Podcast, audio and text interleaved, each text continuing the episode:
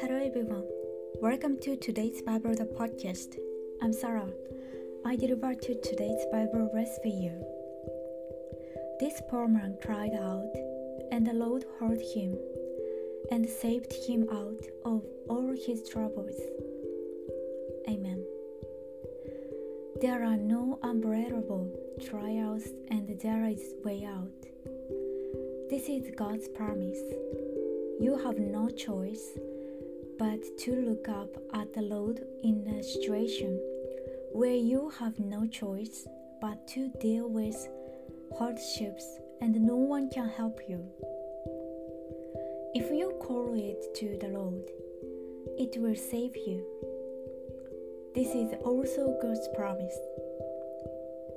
May you still trust in God today. Thank you for listening. Hope you have a wonderful day.